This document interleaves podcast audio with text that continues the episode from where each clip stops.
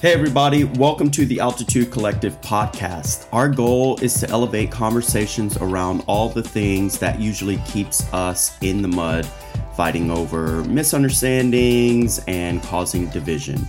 We have so much more in common within the human experience, and this podcast aims to bring those conversations around those ideas and topics.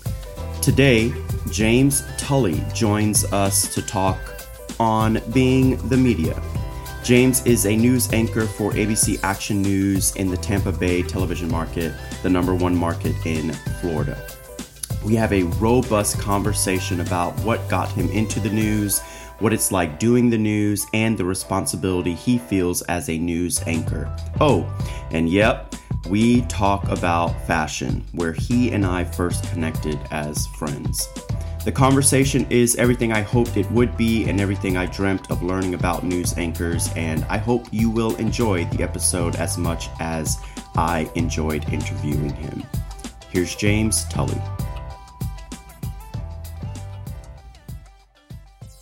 I'm so uh, so pumped that you're here. Uh, I've been watching you for the last couple of years, and um, just love uh, how how uh, awesome you are on uh, ABC Action News. In Thank the you. morning, you are my morning anchor. Good. Uh, and so a lot of uh, friends are really excited about you doing the uh, the podcast. In fact, I had a friend here yesterday who uh, talked about uh, you doing kind of some compassion stories Mm-hmm. uh, recently and how he just really enjoyed that. He lives out in Lakeland, and uh, so he was really excited about you Excellent. being here. So, but before we get into all of the stuff dealing with uh, your job, your career, why don't you tell the listeners about who you are? Oh, I just hope I'm interesting enough.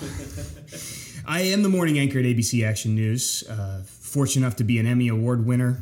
Uh, used to do sports, but we'll talk about that, I guess, in a little bit. Uh, grew up in central Pennsylvania, south central Pennsylvania. York, Pennsylvania is my hometown. Do you know the uh, the barbell company, York Barbells? Yeah. They make them there. That's York. York's also known as the snack food capital of the country. Okay. We have Snyder's of Hanover, snack foods. Utz Chips has some uh, some some roots there, and yeah, so it's amazing that I, I still uh, you know keep my figure. I still you know I've got the love handles I'm trying to shake after the holiday weight and the caloric intake that went up a bit, but yeah, so we grew up with some great snack foods, and unfortunately need to work on the potato chip game down here. I'm a little worried about the potato chip game in in, in Tampa Bay. What, what do you mean? I'm not sure we have the best potato chips down here, Miko. We need to we need to get an influx of some good stuff. Now there's an Amish store in Largo. Okay. And I don't know if you knew about this. No. There is. There's an Amish store that has all of my favorites that I grew up with. Because York is basically uh, very close to Amish country. I got my Lebanon bologna there. I've got my Utz ruffled potato chips, and there's nothing like that in the world. Waffle, ruffle, whatever. They're delicious. That you can't compete with those. And then the other thing, the ex, the most fantastic dessert is the shoofly pie. What is that? That is molasses, brown sugar, and dough pie. Amish. I mean, that, Phenomenal. That just sounds like pure yeah. sugar. Oh yeah. Okay. Oh yeah. yeah. Real. Yeah, yeah, yeah. Real, doctors love it. Uh, that's where I grew up, and you know I can't say I had the most exciting childhood. I will say that you know I don't miss driving by farms a lot Yeah. and acres and acres of corn, Yeah. and uh, I can tell you that there are certain types of things they put on those fields that can uh, smell worse than other things. I don't miss that either. Uh, you know, and I, I just um, love sports growing up. Uh, played a lot of sports. Uh, I was also a pretty nerdy kid. I played piano for 10 years and I got myself into a decent private school, York College of Pennsylvania. Didn't stray too far from home. Was not a great student in high school either. I probably had a my imagination sometimes got the best of me and I don't think I paid attention the best. I wasn't a great test taker. Also wasn't a good studier. So you combine combine those two things and I wasn't really cut out to uh, cut my teeth in a in a prestigious school. Not to knock on York because York was a private college and I got in there and I didn't have to really jump over a lot of people to live in the radio station, the TV station at the college and I always had an interest in it. You know, I had an interest in doing public speaking and uh, I just thought I'd take it to the next level and try. Radio seemed cool, like doing radio, talking into a microphone. You know, as you can tell, I like to babble and talk a lot anyway. so you know, fits me perfectly. TV station too, but I, I could live in there. I didn't have. A, there wasn't a lot of competition. So you know, in hindsight, the best thing I could have possibly done was go to a small school, Yeah. and it worked out. Yeah. Uh, what were you uh, during your childhood or college college age years? Uh, what were you listening to as far as the radio is concerned, or watching that kind of uh, helped uh, spark this kind of passion? It was funny. I used to listen to local sports talk radio when I was a little kid, like 9, 10, 11. I was a huge Baltimore Orioles fan, and I used to actually have the guts to call in. And you'd hear me. I sounded like a talking fetus. I mean, my voice was so high. And they knew it was a little kid calling in, but I knew my stuff. You know, I knew my, I knew my, I knew Rafael Palmeiro's batting average. You know, I knew Bobby Bonilla's home runs that he had, and uh, I really would love. I'd look forward to it. Saturday mornings, I'd, I'd call into the same sports talk show, Yeah. and I felt a little something there. It gave me a little bit of, uh, uh, what do you? I don't know what you call it. Like a like a passion, like a passion fired up, like an interest. Like this really it got me energized. It got me going. I felt uh, like I was accomplishing something, like I was doing something. And I think that's where it started to grow Okay. a little bit. My my desire to be in front of a camera, in front of a mic. It wasn't an egotistical thing. It wasn't needing to be the center of attention. It was I liked it. It did something for me. It gave me a drive. It gave me energy. Yeah. And that I couldn't say sports didn't, didn't that didn't do it for me. Okay. You know, there's no subject in school Yeah. that that got me fired up like that. Yeah, yeah. Did you uh, feel so? Clearly, you're an extrovert. I would say. You would say, okay. Yeah. So, do you think that helped you to really kind of uh, step into this kind of public speaking world and not have nerves, or talk to me a little? Bit? Well, it's interesting because I did a story with Our Lady of Lourdes Catholic School, Yeah. which is in Pinellas County here, and they have a program where they make all they require all of their students, uh, starting in the first grade, to start playing the violin. And what they've noticed is that their test scores have gone through the roof because the violin's a very difficult instrument to learn, and these kids are fantastic. It's a great story. I did a feature story on ABC Action News that I'll send you the link to, you Sure. know, as I get my shameless plug in there. They've also noticed these kids are really good at speaking in front of groups. And the idea behind that is is that when you're playing recitals and you're performing an instrument in front of a large group of people, you naturally get more comfortable in front of a large group of people, and speaking is the next phase of that. Or some would argue instruments would be the next phase, but you can go either way. I mentioned I played piano for 10 years. I wasn't particularly very good. And when I was I played from 5 to 15 and my mom said give me 10 years and then you can quit. She said you'll regret it the rest of your life, but you can quit. And she was right. It's one of my biggest regrets. And it's something I look forward to getting into here in 2020, getting back into. Because I didn't think it was cool. Yeah. You know, there were baseball and there were girls Yeah. and there was going to the mall on nights I should have been practicing, or there was doing whatever my friends and I used to do, you know, pal around, hang out at the local ice cream shop. We really did have that. Um, and it sounds like 1950s. I promise you this was late 90s. Yeah. Uh, but yes, that, that's what we did, and, and uh, I gave up. Uh, I gave up piano. But I had to do recitals. You know, I'd do recitals a couple times a year and perform a piece that I had worked on in front of a pretty large group of people. You know, hundred, uh, over hundred people. I uh, played the piano at a couple of uh, things we had at school, a couple of um, programs that, like holiday programs. My music teacher that I had in elementary school and then in middle school, they really liked me because they saw me thinking outside the box and at least giving it a shot and wanting to do it, and they'd give me the opportunity to play. That I think is what moved me into that next phase of public speaking and being comfortable doing it. I mean, what nine-year-old kid in the right mind wants to call into a radio station, a local guy, you know, yeah. and and and talk about that stuff? So I think that's where that started, made me comfortable, Yeah. and for whatever reason, it just it clicked. I'm not sure if that's the reason it gave me the drive and the fire to do all that stuff, but I could do it. And I also noticed that my peers couldn't Got it. they made them horribly nervous. I mean, they say like next to public speaking, the biggest fear is dying, and sometimes it's the other way around. People would rather die than actually go up and speak in front of a group of of, uh, of people. Yeah. And I noticed that, and I thought, okay, this sets me apart, and I'd be a real fool not to go after it. Yeah. So I just always tried to find opportunities to speak in front of do some kind of public speaking. Yeah. Yeah. So, what was the first opportunity that you got uh, in the news world?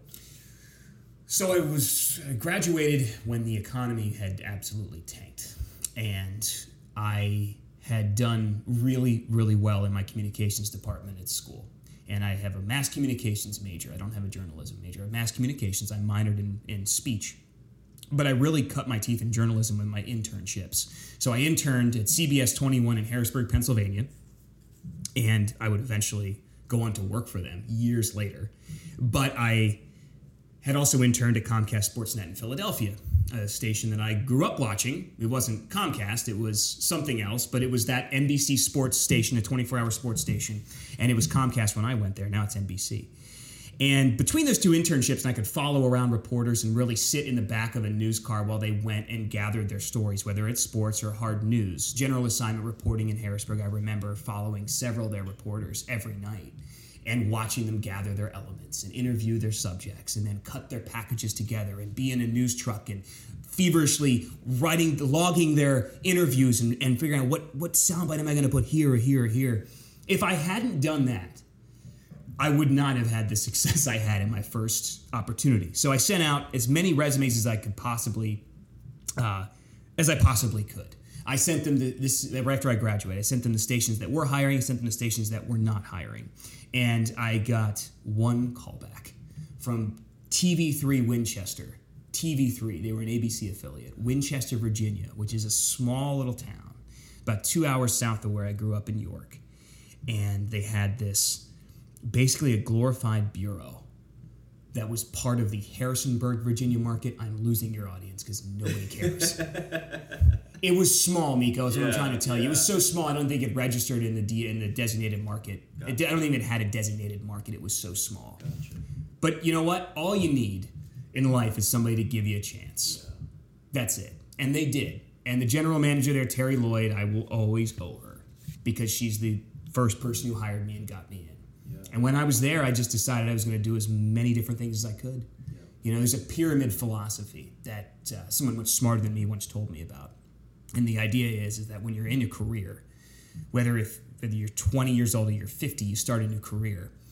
You need to build the base of the pyramid. You have to learn everything about it. And as you grow in the career, you start to center yourself on one particular thing until you get to the top. Right. And then you found out exactly you're excelling in that one thing in that in that career. So that was TV3 was the base of the pyramid for me. Yeah. Did everything on air and off air.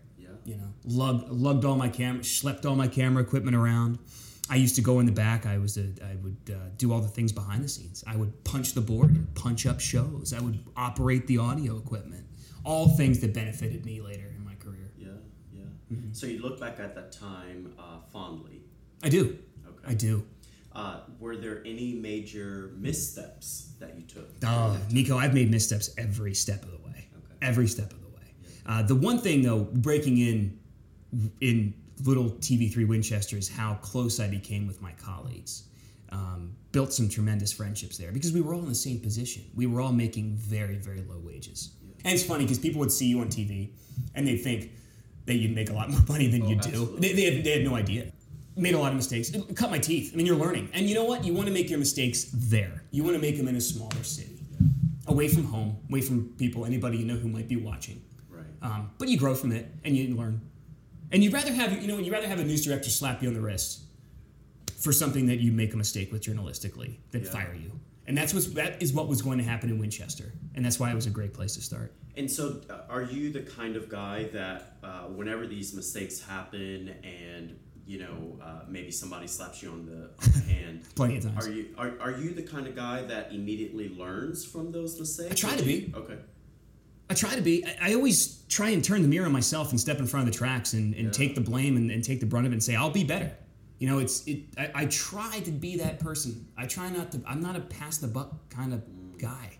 If there's a mistake made and I feel like I had any part in it, I'm gonna accept any and all discipline that has to come from it. I just learned. It also it also really shuts things shuts down any arguments. Yeah. You know, when you say, "All right, that was that was my fault. Right. I need to be better there." Right. And if my supervisor has a problem with it, you tell them to come talk to me and we'll, we'll work it out. But it's my fault, and you tell them it's mine. Yeah. It's amazing how that snuffs out arguments and stops things in their tracks. Right, you know. right. No, I, I tried to. I tried to turn the mirror on myself, and Yeah. yeah, and yeah absolutely. That's benefited me greatly Yeah. in my career. Yeah, absolutely. So let's fast forward a little bit. How Yeah, please. get- did, no one's still listening to this.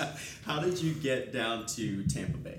So I got down to Tampa Bay. So after Winchester, I worked in Tulsa. I took a job out in Tulsa, which I thought at the time I thought was a great big mistake because I was driving 24 hours straight between my, my girlfriend at the time and myself uh, in a giant moving truck, not knowing really what I was doing. But they gave me an opportunity to do sports out there. And I liked the idea of going to uh, a place where there were two huge college teams and the Oklahoma City Thunder. And uh, I thought it was a great opportunity. I did weekend sports in Tulsa.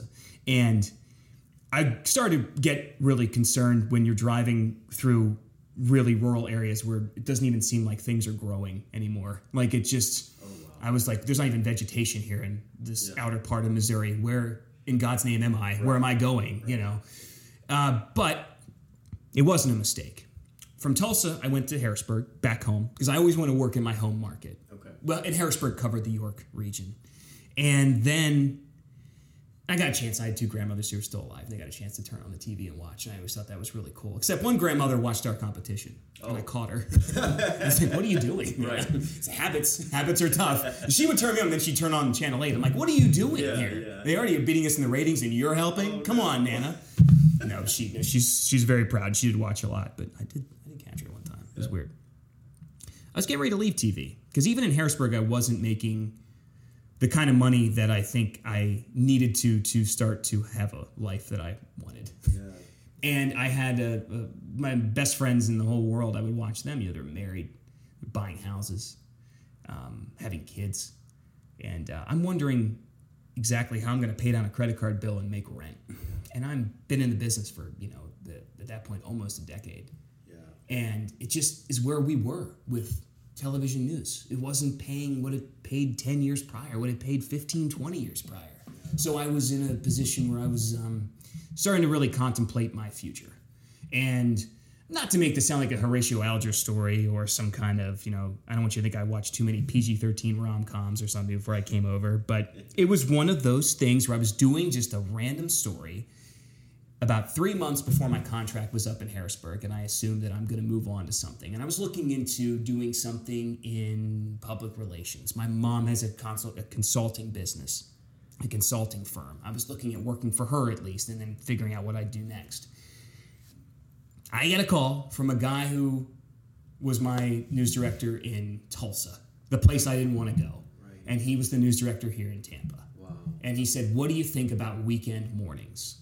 Yeah. And I said, Matt, I think it sounds terrible because I had just gotten done, got done working weekends every place I had been, and I was done working weekends Right. and work weekend mornings. What are you kidding me? I'm gonna have less of a life than I have now. Is that possible? But he said, just why don't you let me fly you down and you can see the station? I can talk to you about the job. And I said, okay, sounds good. And that's when I met who would be one of my favorite people I've ever worked in news with, Lindsay Logue. Uh, and we anchored together for the next year. Um, obviously, I took the job. And uh, the I didn't realize Tampa was the biggest television market in all of Florida. Didn't know that. Which means it's a much bigger. It's a we're a top eleven market. No, we are number eleven. I like to say top eleven. Um, that's pretty big. And with bigger markets, that means I'm going to be able to be where I want to be in my personal life with my finances and everything. And uh, very grateful. So uh, wasn't the only reason, but I saw that you know I had a moment. I didn't want to leave home. I was close to my family, loved my family, and it was difficult. I remember the feeling I had when I packed up that moving truck to go to Tulsa. And now I'm doing it again in Harrisburg to come down to Tampa. And I had a moment where I really didn't want to do it. And then I thought, well, you know, it's a fork in the road thing, right? What do you do? You know, you get to the end and you can go one way or the other way. There's no rearview mirror in my world. But I thought, well, I've put, I've invested everything of my working life. I've invested in television. So what do I do? You're going to turn around now? This is what you put in all this time for. You've earned this. You need to go down there and work in a major market and see how you do. And I did. I went for it. And that's how I came to Tampa Bay. How are you doing? Well, Good. really happy, really grateful. Um, worked here for a year, um, had an opportunity. They moved me onto the main show. Uh, accepted the promotion in uh, 2017, and uh, I've been anchoring alongside Dia and Greg since then. And it's been it's been great. It's the opportunity I wanted, you know, because I'd also never been the main guy. I never I never had the opportunity to be the main person, even in Winchester. I, I you know, I was doing so many things. I never had a chance to be like the evening anchor or the main sports guy. I was everywhere. I was always doing news and sports or whatever. So that's that's how that came to be. So you kind of feel like okay, everything you went through, everything that the, the all the traveling, all the holidays you worked, all the time you spent away from family. Uh, this is what it. This you you. This is this is what I've worked for. Yeah. So it's a, it's a good feeling. It really is. So, as a news anchor, what are some things that we may not know about your job? Right. So the I would say how little time we prep for a four-hour newscast in the morning might startle some people. So we we go on the air at five o'clock. I get in the office at three, um, and then uh, we've got to look through you know hour and a half, two hours worth of scripts in that time. Uh, I have a great team of producers. People may not know about men wearing makeup. Um, we also put that on ourselves. Uh, I'm very good at it. I don't really want to talk to you about blush, but we can if you want. Okay. My, uh, I will say uh, how important people may not know how important it is. At least this is the way I see it to cultivate a real friendly atmosphere behind the scenes and let that transfer over the air. Because you, I don't want to fake it. I don't. I mean, Dia is somebody who I absolutely look up to, but she's also we have this big, big sister, little brother type of relationship, and there's it's important that you know we understand each other. It was very important to me in the beginning that we understand that we both have different lives, both have different interests. Maybe we have different views on things, but we can come together and we can we can be beside each other and stand next to each other and, and do four hours of news, and it, it can it can work really well. So it all comes down to spending time with each other, understanding each other. Same thing with Greg, who's like my t- my TV brother. Uh, it just was really important to have all of those things come together. Uh, Sarah Finney, our traffic anchor, who's so talented, you know, she's somebody else. I want to make sure, you know. So when I when I made the decision to stay here even longer, all these people got a phone call from me. You know, I wanted I wanted them to I wanted them to know that I want to do this, but only if you want me to. Yeah. I want to know how you feel about me. You know, that was all that stuff's really that's very important. Yeah. Yeah. I think it's interesting. Uh, so, talking to you as a viewer um, of your show, you know, you guys are my morning people. Uh, Sarah, you know, she gets You're damn right we are. she gets me through traffic. Not that I have a huge uh, commute, She's good, isn't but she? she's so good. And Yeah. She, and even when traffic is the worst, uh, she seems to just keep it light and you know uh, put some hope in your heart that you know you're gonna make it. You're gonna make it through through the day. well, her smile goes a long way when things aren't going too well out there. Yeah, She's like, yeah. listen, just work with me here, Yeah. okay? Either you can listen to a podcast this morning, or you can make another cup of coffee, Yeah, or yeah. grab your lunch right now and Yeah. head out the door as soon Yeah. as you can. Yeah, yeah, yeah. Yeah. And then I also notice uh, that, especially recently, and I don't know what it is, uh, but you seem to uh, try to get Greg into a lot of trouble. Right. Uh, especially when you're, and I don't know the terminology, so I may be saying this Sure, wrong. sure, sure. Uh, but when you're when you're passing it to him, you might have just come out of a story, Mm-hmm. and then we're going into weather. Um, you will say something, and you will watch him struggle to not answer you for fear that he may offend someone, Mm, and it is the funniest thing to me. Funniest thing. I remember the one the one thing that comes to mind that really had me. Greg's so quick. He's he's very very uh, smart, and he's the king of segues. Yeah. He can take anything and go with it and work it into his weather. So I would have to say I rarely see him struggle. Yeah. And we had a story uh, that I gotta believe was somewhere close to the Bay Area. And what happened was lightning had struck a sewer line, and these people, their toilet had exploded in their house into a million pieces because lightning hit the hit the pipe, shot the electric current all the way up to the toilet. Oh Kaboom! Nobody was hurt, but we had footage of it. Yeah. And it was, you know, a light type of thing. Everyone, you know, once in a while you can have a little toilet humor in the newscast, right? But I remember sent it to Greg, and he said something that I almost spit out my coffee. He said something to the effect of, "He's like, well, I." Really want to know what Mexican restaurant they went to, so I never go there, or, or something like Yeah, that. yeah, yeah. And uh, or, so, or so he's like, somebody had Mexican last night. It was really funny, um, but it's also something that I think you can chuckle at, and it's like, okay, fine, maybe that's a little much, but it was funny. Uh, Greg is uh, very good, very good at that. Um, we also make fun of how much he he loves to try out different food, and he's always hungry for something or whatever else, and he's always uh, pushing sweets and sugar and stuff on me. He knows I try to avoid it, but he knows I have this instant gratification problem where if it's in front of me, I'm going to eat it. I'm just gonna, I'm going to.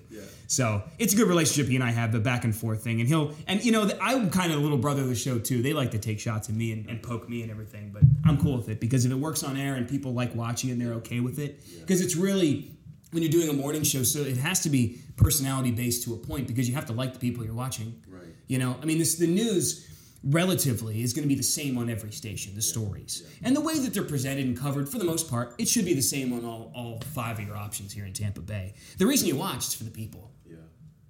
You know, and if I can be relatable, um, come off as a humble person, somewhat, I would hope, self-deprecating, likable. Like maybe I could have a beer with that guy sometime. Yeah. That's the goal there. Yeah. That's the goal. Gotcha. Yeah. So, what about wardrobe? Because one of the things I think you and I connected on um, at first was Yeah. your love of suits, Right. And just the style that you portray on the show. So Right. Who chooses that? Do you? I do. Okay. Yes, yes, I do. Again, learning from some mistakes. You know, I, I for a long time I was not I didn't know what I was doing buying suits or figuring out what works well. So finally, I had a really good meeting with a style consultant. And you have to be careful. I, I love all the style consultants I've ever worked with, as a disclaimer here. But when you meet with them, and they're uh, specifically a, a television anchor style consultant, don't listen to everything they're telling you because you're going to look like every other anchor, right? So have a little bit of yourself in there. But I did learn the importance of when you should buy slim cut suits and how you should get them tailored and why having a majority of the time wearing a white shirt with a tie that pops is smarter than going with some you know darker shirt color or darker uh, tie color uh, just to be careful with that stuff again i can just feel people turning this off like what are we doing talking No, about this is stuff people want to know. yeah, that's that's that's that's really important. I mean, it was, you know, you look good, you feel good, right? And Greg is a big pocket square kind of guy, and you know, I, I remember wearing one one day, and I saw I. I I was watching like a, a, a quick replay of a certain segment we did, and we were all four at the desk, and I thought, well, when I have the square in, and Greg's got the square in, that looks really sharp, the four of us. So, yeah, borrowed that from him. I, I do like to once in a while wear a pocket square when it's appropriate, when it's not too outlandish or whatever, and it looks you know somewhat conservative. You also don't want to come off as you, you don't want to be too um, how do I want to put it?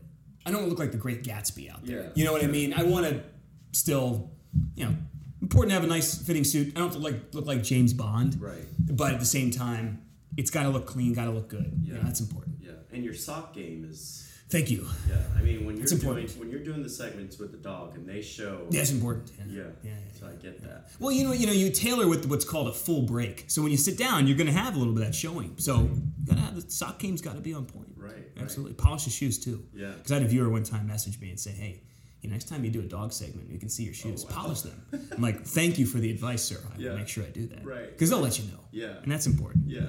So uh, I want to talk to you about the prompter as well. Mm. Because I always find this fascinating, uh, you guys reading from the prompter. And I know recently something happened in the studio Oh, yeah. and you didn't have Mm. the prompter. That's right. So, how easy is it working with the prompter? And then what was that like when you guys weren't able to do that? Well, you okay? So we don't have printed out paper scripts. Uh-huh. That's don't do that anymore. What I have is I have an iPad or I've got a laptop like you have in front of you Uh-huh. that basically logs right into our system, and I can bring up any script I need to, and I can follow along as I'm going.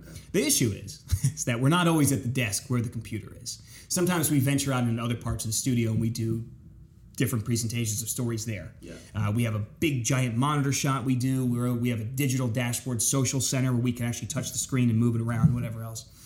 So this happened recently where we have a we have a prompter that likes to turn upside down. The the words do.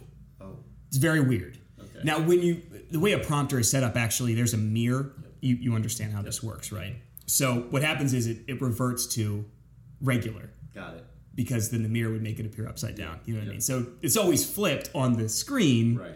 and the mirror projects it right side up. Right. This one flipped. You can't read words upside down, Miko. You just can't do it. So it was there, and I just, you know, I like to say our show starts at five, and I wake up around six thirty. You know what I mean? Yeah, I'm finally awake at six thirty. Sure. So I realized, yeah, I can't read that. Yeah. I'm not exactly sure how this goes. So I just started stalling. I said, Thank you for watching Good Morning Tampa Bay. It's now five minutes after five. Just a reminder, you know, we're streaming on abcactionnews.com. Hey, there's some great video behind me. Take a look at it. I'm just like hoping, come on, flip, flip, prompter, flip, flip. It didn't. I'm like, look at this video. Tell you what, why don't we zoom in and take a look at this video? You know, and then I that's the point where I walked away back to the desk and picked up the screen. so I just I just stalled and stalled and stalled and stalled. Um, the one thing as a, as a former sports guy that I remember uh, being a really good skill set that I learned from somebody again much better than me was just to have a lot of knowledge of what you're talking about and do your best to do that. So when you're reading stories in the morning, a lot of times I'm going through, I'm reading a lot about it if it's our top stories of the morning. You know, I'm reading different print articles, I'm watching videos that other reporters did, especially sometimes if it makes national news. I'm always watching the national network. I'm watching what our what our team of reporters did the night before on that story. I'm just learning, I'm just consuming a lot about it. That way, in case I'm in a situation where I need to ad lib, I can ad lib with some information that's important and valuable to the viewer, and I'm not wasting anybody's time. Yeah. That's important. With sports, kind of the same thing goes. You know, so when prompter would go out or we'd be live out in the field where we wouldn't have prompter, and I would have some knowledge of, well, I can tell you all about the Philadelphia Eagles. I feel great about this. We don't, have, I don't have any script or anything, but here, let's go. Yeah, you know, right. and I can, I can ramble right through and get you some valuable information and get myself out of the shot, Yeah.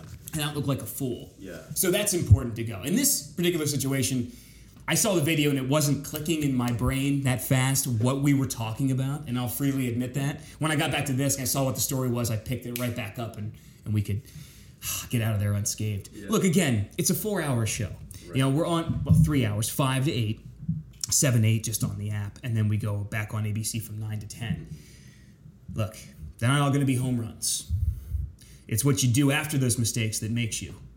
It's like it really is to use a, another sports analogy. It really is like being a pitcher on a mound. And I used to be one, and I wasn't very good, and I gave up a lot of runs, a lot of hits, a lot of home runs. But one thing I did understand is how you carry yourself after all those. After you're getting shelled out there, if you can still carry yourself well, you're gonna you're gonna be okay. Everything's gonna be all right. If you hang your head and give up, it's only to get a lot worse for you. The same thing goes in anchoring. It's really what you do after the mistake that makes the difference. You know, if you flub a word or say something, fine.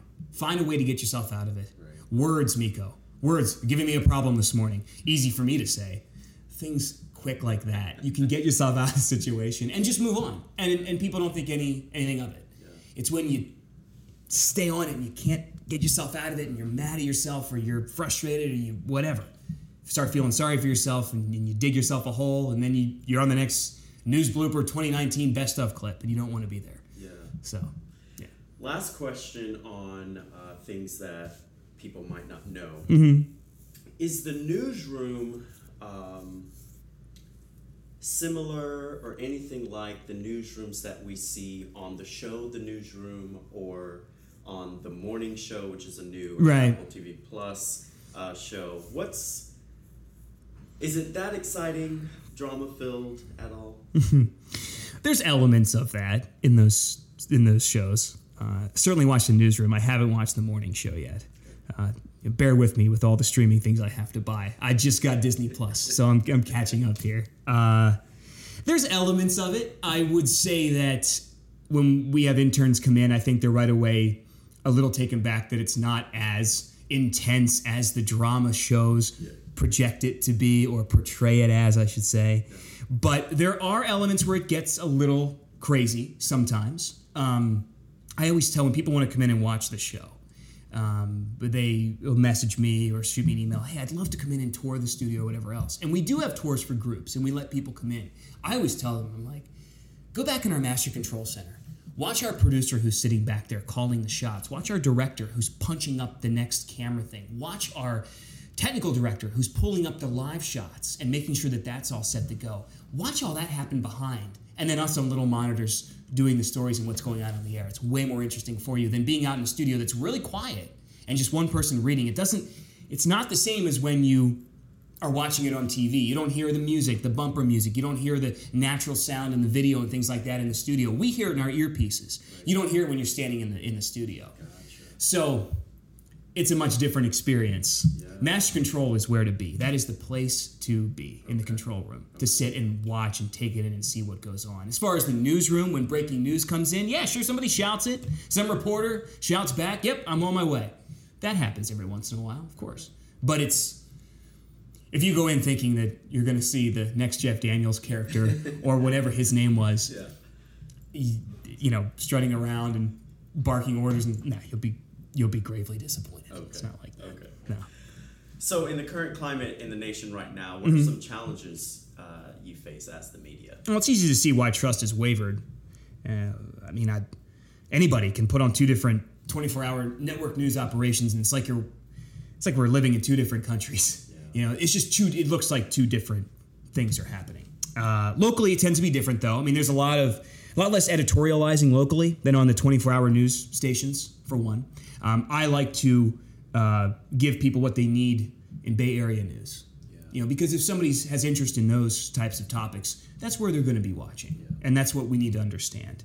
Yeah. Um, but TV is really subjective. I'm reminded of a, a, quote Jay Leno gave when he was about to retire from the Tonight Show for the second time, I guess. And he said that if somebody tells me I stink and if somebody tells me I'm great, they're both right. Hmm. And that's kind of how I feel a lot of times when I get through with the show and I have some viewer messages or whatever else, and some are good. Most are good, thankfully. Again, very grateful for that. Some aren't. But, you know, I, I have to do this my way. Yeah. You know, the way I know, the way I've had success. Yeah. You know, the way that's that's won me an Emmy award, the way that's won me AP awards, the, the way that's gotten me to where I am now. I'm going to do it my way. And I'm still doing it my way because I think the majority of people like it. Um, but yeah, that's a challenge. It is a challenge to stay within yourself and everything else. Um, but com, you know, to combat that, as you mentioned, how do you, if, if people have lost trust in it, you have to give people what they need locally here. You just mentioned traffic and weather, how important traffic is to you, right? That's important.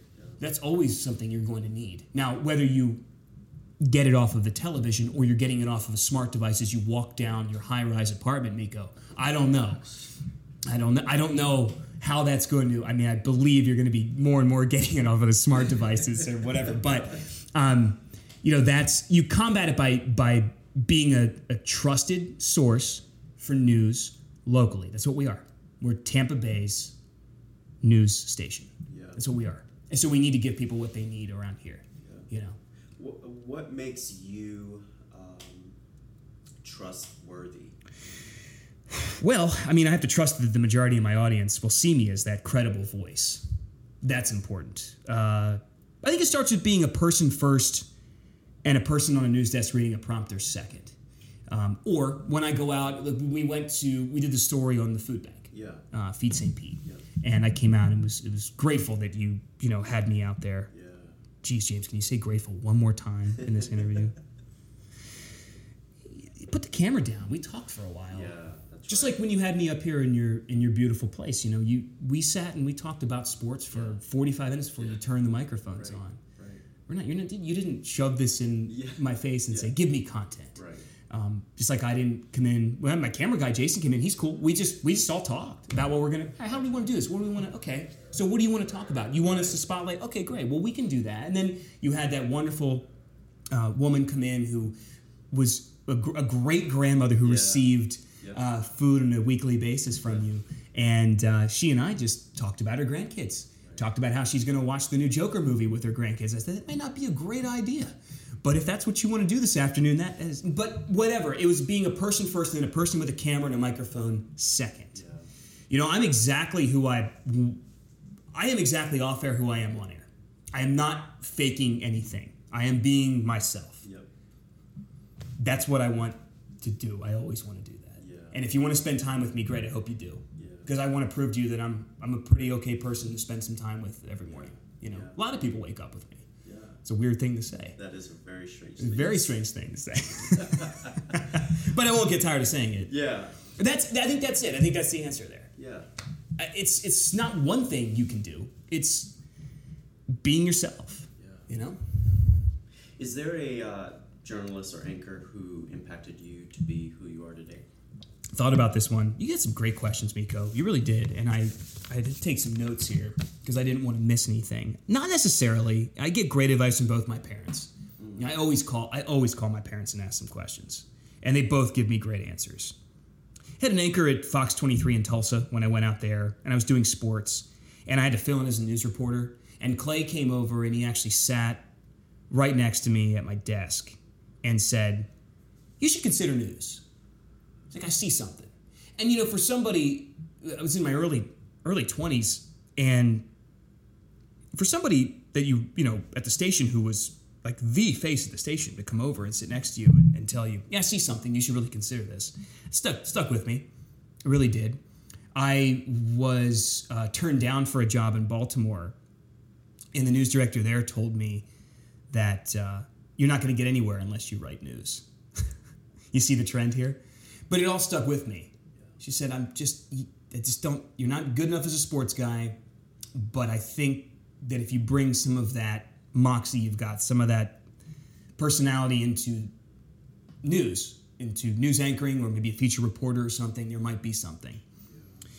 Rob Hanrahan, our main anchor at CBS 21, another trend. The main anchors, I always would gravitate to them because I looked up to him so much. He was really mu- very much a mentor to me and wouldn't be afraid to tell me when I messed something up. I remember writing, I had to write a script for Rob one night and he threw it back at me. he said, This is a terrible tease. This is terrible. He threw it at me. I'm like, okay, I'll go back and try it again. And I wasn't mad at him for it. I'm like, okay, it's fine. I'm glad he was honest with me. He'd tell me if I stunk. He'd tell me if I was bad anchoring sports. He said, You were bad tonight. He'd tell me if I was bad when I was filling in anchoring news. He said, You were bad. You didn't do that right. Yeah. Why did you read that script like that? Why did you let that, why didn't you tweak that before you went on air? Why didn't you change that? I was glad I had somebody like that to tell me Yeah. you know because my because your parents and nana when she's not watching the competition she wasn't going to tell me that either Right.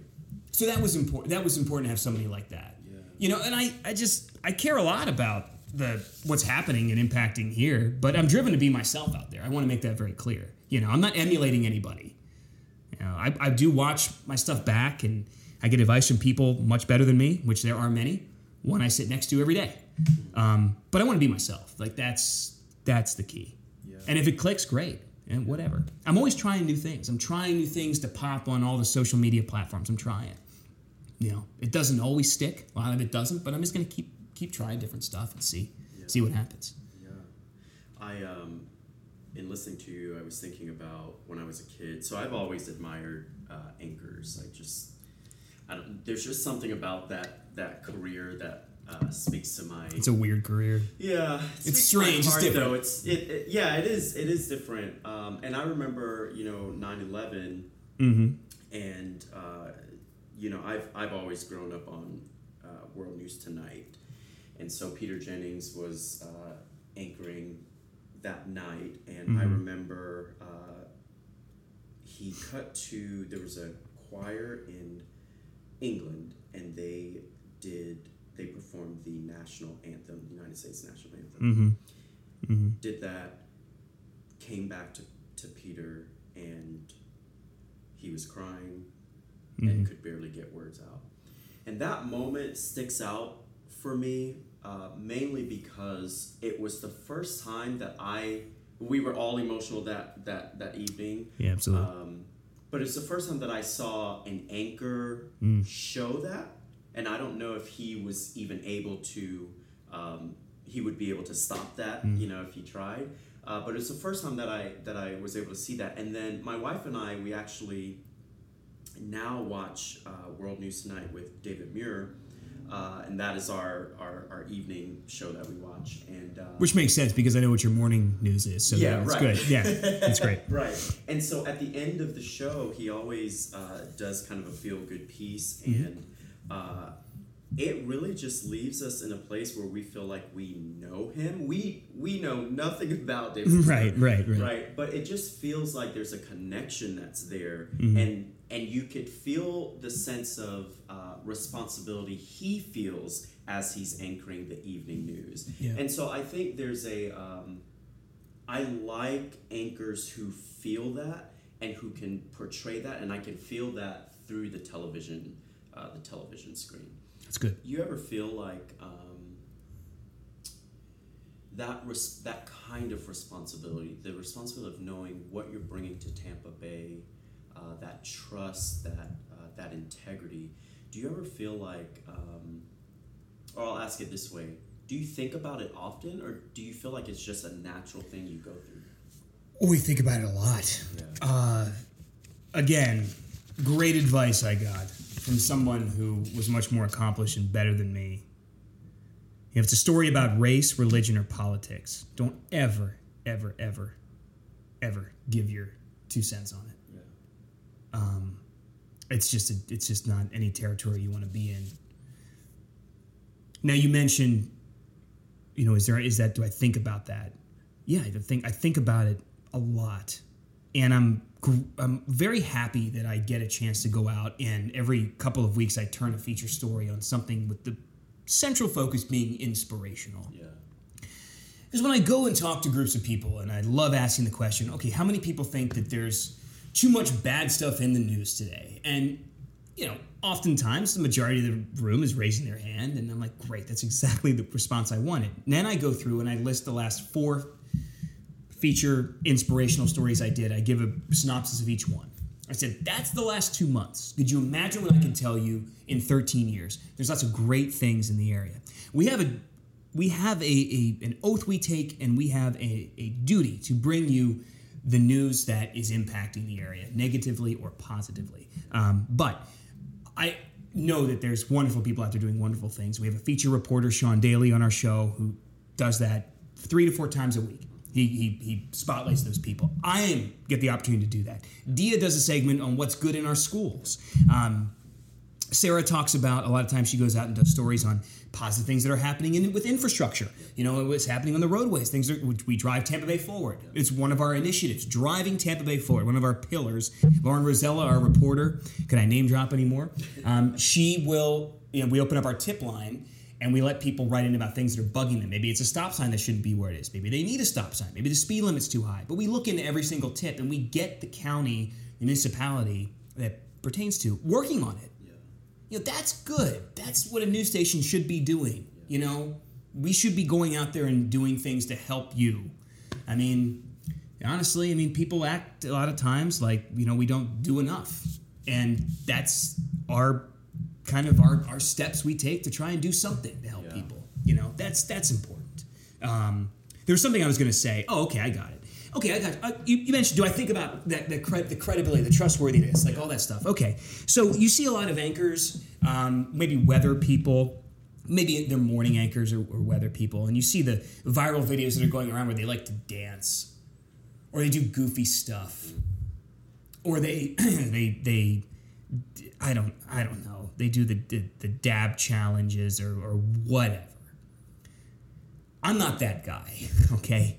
Because I can do. I mean, Greg and I will little jokes back and forth, little little fun quips, little whatever. But that's just like a regular conversation. You and I, when we talk for an hour, we're gonna have serious stuff. We're gonna have lighthearted stuff. Um, but with anchoring, the same thing applies. But I'm not gonna be your dancing guy and then expect you to trust me in the top of the hour i have to give you the top five stories of the of the morning i can't do it i mean if if other people can power to them but i look at that and i say no no no no no that hurts credibility it's not it's not good now in my social media platforms i'll give you a glimpse into my personal life a little bit Yeah. I showed you my brother got the drone for Christmas. I had the post. You saw that. It was really neat. Um, and on my Facebook page, positivity is my thing. It's all gonna be. I put funny signs up, things like that. That's me. The stuff I find funny. If you find it funny, great. Check it out. Yeah. Okay, I- that's what I want you to do with it. Same thing on Instagram or Twitter. It's just I'm just giving you a little glimpse, but things I find funny or find interesting, I'm gonna share on there, Right. and that's that's what I do with that. But you got to be really careful about that stuff. I think. You know, things you say, things you're also putting on social media, things you're doing. You know, you gotta you can't talk out two sides of your mouth. You know, you've got to be the trustworthy source of information for people, and don't do things that might jeopardize that trust. Right. There you go. That's what I was trying to say. That's good. That's good. So as we wrap up, I just have a Yes. few more questions for you. Uh, what's a story that you reported on that stands out to you the most? You know, okay, so you get desensitized a lot. Uh, I mentioned four hours of anchoring a day. That's 20 hours a week. Uh, it's no excuse, but anything that has shaken me from that and really sticks with me and, and you know jolts me a little bit. There's the story where I got my dog Dusty when I was in Tulsa nine years ago, um, almost nine and a half years ago to the day. I was doing a story on an overcrowded shelter, and I, I made the mistake of asking them if they were a kill shelter, and they said they were. And I had no intentions to get a dog, none whatsoever. But when they told me that, and then they showed me the wing of the dogs that had been there the longest, uh, and I saw Dusty, I filled the paperwork and I brought him home the next day. And now I have a dog. I've had a dog, and he's the best thing I ever did. There is the story I did here in Tampa Bay about Loft 181, which is the consignment shop that allows girls in foster care to come in and get clothes. They can take as much as they want. And one girl came in, her name was Precious, and made such an impact on the lady that started Loft 181. She adopted her. Oh wow. It's a phenomenal story. Yeah. It's great. And Precious is this full of gusto, hilarious, like just wonderful, wonderful girl. Yeah. And then you have like this well kept, you know, kind of private Yeah. lady who owns this consignment shop, Yeah. and they're a perfect match. Yeah. It's wonderful. The other one, I, when I was doing radio at York College of Pennsylvania, and I did my radio show, there was only one person of any with any credibility that would call in and give us a time of day, and he was a reporter for the local newspaper. And Steve Navaroli used to call us Monday nights at 5:30 without fail. We were on from four to seven, and Steve would call us and give us the rundown on local stuff. And he did that for three years. Three years. I get to Harrisburg, I read an article in the Daily Record, and Steve wrote a quick little editorial piece that he was battling throat cancer. And then as and I, I, I made note of it and I I'm sure I reached out to him because Steve and I uh, did stay in contact. But then I see somebody running down. It's weird how it's funny how things work sometimes. Everything happens for a reason. Driving down the street and someone's jogging past me on the street and they're wearing a shirt that says Navaroli Nation on it, like his last name and the word nation underneath. And here it was a kid who was a local swimmer who Steve used to cover and they started making these shirts and selling them and they were going to give all the profits to his family to help him pay for treatment and i profiled that story and it was wonderful would have never known that was happening if i hadn't that kid hadn't run past my car and didn't he didn't know i mean how would he know that steve made a big impact on me by giving me the time of day when i was a college student and he it was great and steve he won. He beat he he beat it, and he and he's he's been in remission, uh, and he's doing terrific. Um, so that's a good that's that's good that's good stuff too. Those types of things.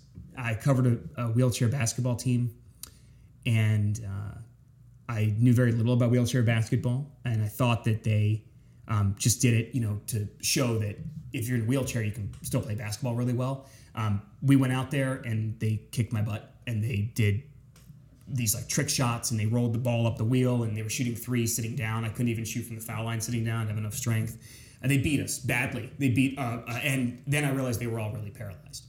That had a very that had a, a, a real impact on me because I thought that they were just a team and they would sit in the wheelchairs. You know, kind of a foolish thing to think. But when I saw that and I realized, oh my God, they're fantastic athletes and they and, and none of them can walk. Yeah. That's terrific. Yeah. I, I love that. I profiled them and did, and you know, I mean, that was again little things like that along the way that have have really stuck with me because it shakes you from you know the norm and it's stuff that that sits really well. Yeah. What are you obsessed with right now? Rewatching Sopranos episodes for Okay. like the fifth time. Uh, my dog, uh, wondering how in the world I'm going to do everything I need to. Moving into a new home next week. Uh, that's that's that's an obsession. Uh, I am. Um, that's a that's a tough one. Uh, I think I, I'm I'm beginning to become uh, uh, really obsessed with all of these movies, TV shows, and everything that we can access the way we can access them now. I mean, we we are such an on-demand population, aren't we? And I re- and you know when you were a kid, when I was a kid, I mean, when we got a new VHS tape, or when there was a movie on TV and you look forward to it for six days, you're like, yeah, yeah, that that new Disney movie's going to be on ABC on Saturday night. I'm not going to miss it. And now I just pop into my Google machine, a movie, and put streaming behind it, and it can tell me what service it's it's streaming on. I oh, okay, I have that, and I can just pull it up and go. Yeah. And it, that's I'm just I'm obsessed with how much content's out there, original content, good shows, really good, really good stuff, well written things, um, and that's you know that that's that's great. I, am a big movie buff. I, I really I, I love I love movies and old movies and and uh, some of the good dramas and things you, you find on Netflix and Amazon. Um, so yeah, that's. Wish I could give you a better, more interesting answer, but no, it just great. it just blows me away. I mean, how many how much stuff is out there? Yeah. It's incredible. Yeah. And we were talking about sports yeah. and how we're two screen, three screen people now. Like you always have your phone up, or your iPad, or whatever else. So you really sitting through a three hour baseball game. You really you can't. It's hard to do it now. But binging Netflix shows through the first season, like that Paul Rudd show that's on. You know, everyone I talk to is like, "Yeah, we knocked that out in a day." I'm like, "Me too." It's like five and a half hours of content, and you just we just rolled through it. Yeah. It's amazing. It, it really is. Yeah, I am set. As of last night, I'm eighty percent done. I started two days ago uh, with the second season of um, Lost in Space. Yes. I mean, it just premiered, and I'm mm. almost done. I have three more episodes. That's awesome. Left. Yeah. That's just who we are. That's who we are. And you're gonna knock it out. Yeah. You're gonna get to oh, it. yeah, today. I'm yeah, okay, there you go. Exactly. there you go. I'm gonna go home and I'm gonna finish season four of The Sopranos. Yeah, 20 years too late, but it's a good show. Yeah. So I'm gonna do that. yeah. Uh, what is beautiful in your world right now? My family, um, my dog. Uh, feeling great about staying put in Tampa for a little while because I've always, it seems like every two to three years, well, it was every two, three years I was moving, yeah. leaving somewhere, and that's not going to happen here. I'm going to be here for a little while. And my my my motto for 2020 is 2020 vision.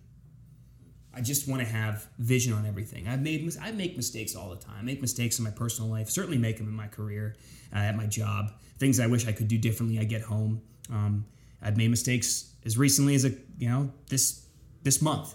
Things where I wish I could take back and and whatever else. And uh, I just want to have better foresight into every decision in the new year. Yeah. That's that's a big goal for me, you know, yeah. and make and and and really feel great about as many things as I possibly can. But understanding, you know, consequences if I do this or do that or do that. Um, I think we all need a little bit of that sometimes. Just the power to think ahead, you know, and just chill and just and, and really think about the decisions that you're making. It's it's uh, it's important stuff. Yeah. Man, I have so many questions on that, but I won't ask them. No, no, no. Um, well, I mean, it's it's a matter of like you know I told you I went through the whole home buying process, yeah. and I did my best to have a lot of foresight into. Okay, well, if I, you know, if I do this, this, and this, and if I, you know, I make the, it's just a, such a huge, it's the biggest purchase you ever you, you making in your life, you know. And I wish a lot of, for a lot of the, the parts of this is what I'm really pertaining to. If I could just go back and you know, have another month, or I could go back and I would have done this differently. But you can't. So, right. yeah. If you had one minute mm. to address the world, which this question I ask on every single episode, uh, so it's really interesting asking you this question because you do address uh, a great number of people. But if you had small little chunk of our world to address the entire world, everyone was paying attention to you, no distractions. It's just you and the world. What would you say to every single person on the planet? Life's too short. And I lost two friends recently to cancer uh, in the last couple of years, and they were both in a lot of pain in their final days. So now I believe, of course, I believe both are in a better place right now. Of course I do. But I often think about what either one wouldn't have given to be in my shoes on one of my worst days than where they were as cancer caused them all this horrible, horrible pain. Life's too short. It's too short to be cynical, too short to be hateful, too short to be spiteful. I've always believed in making my own luck by setting goals, believing in yourself, never taking shortcuts, sacrificing, lifting others up, not tearing them down, and working hard. And there are moments that define you, and there are times that you define the moments. That's what I want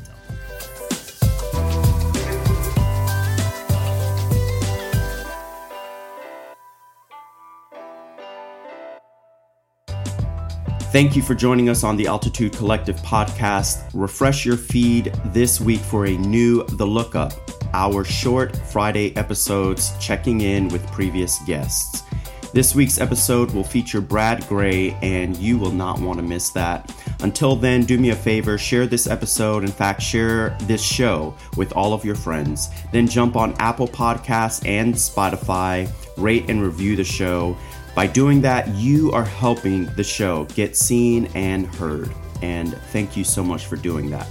I'm thankful for the time you spent listening to today's podcast episode. I do not take this for granted. Until we chat again, elevate your conversations.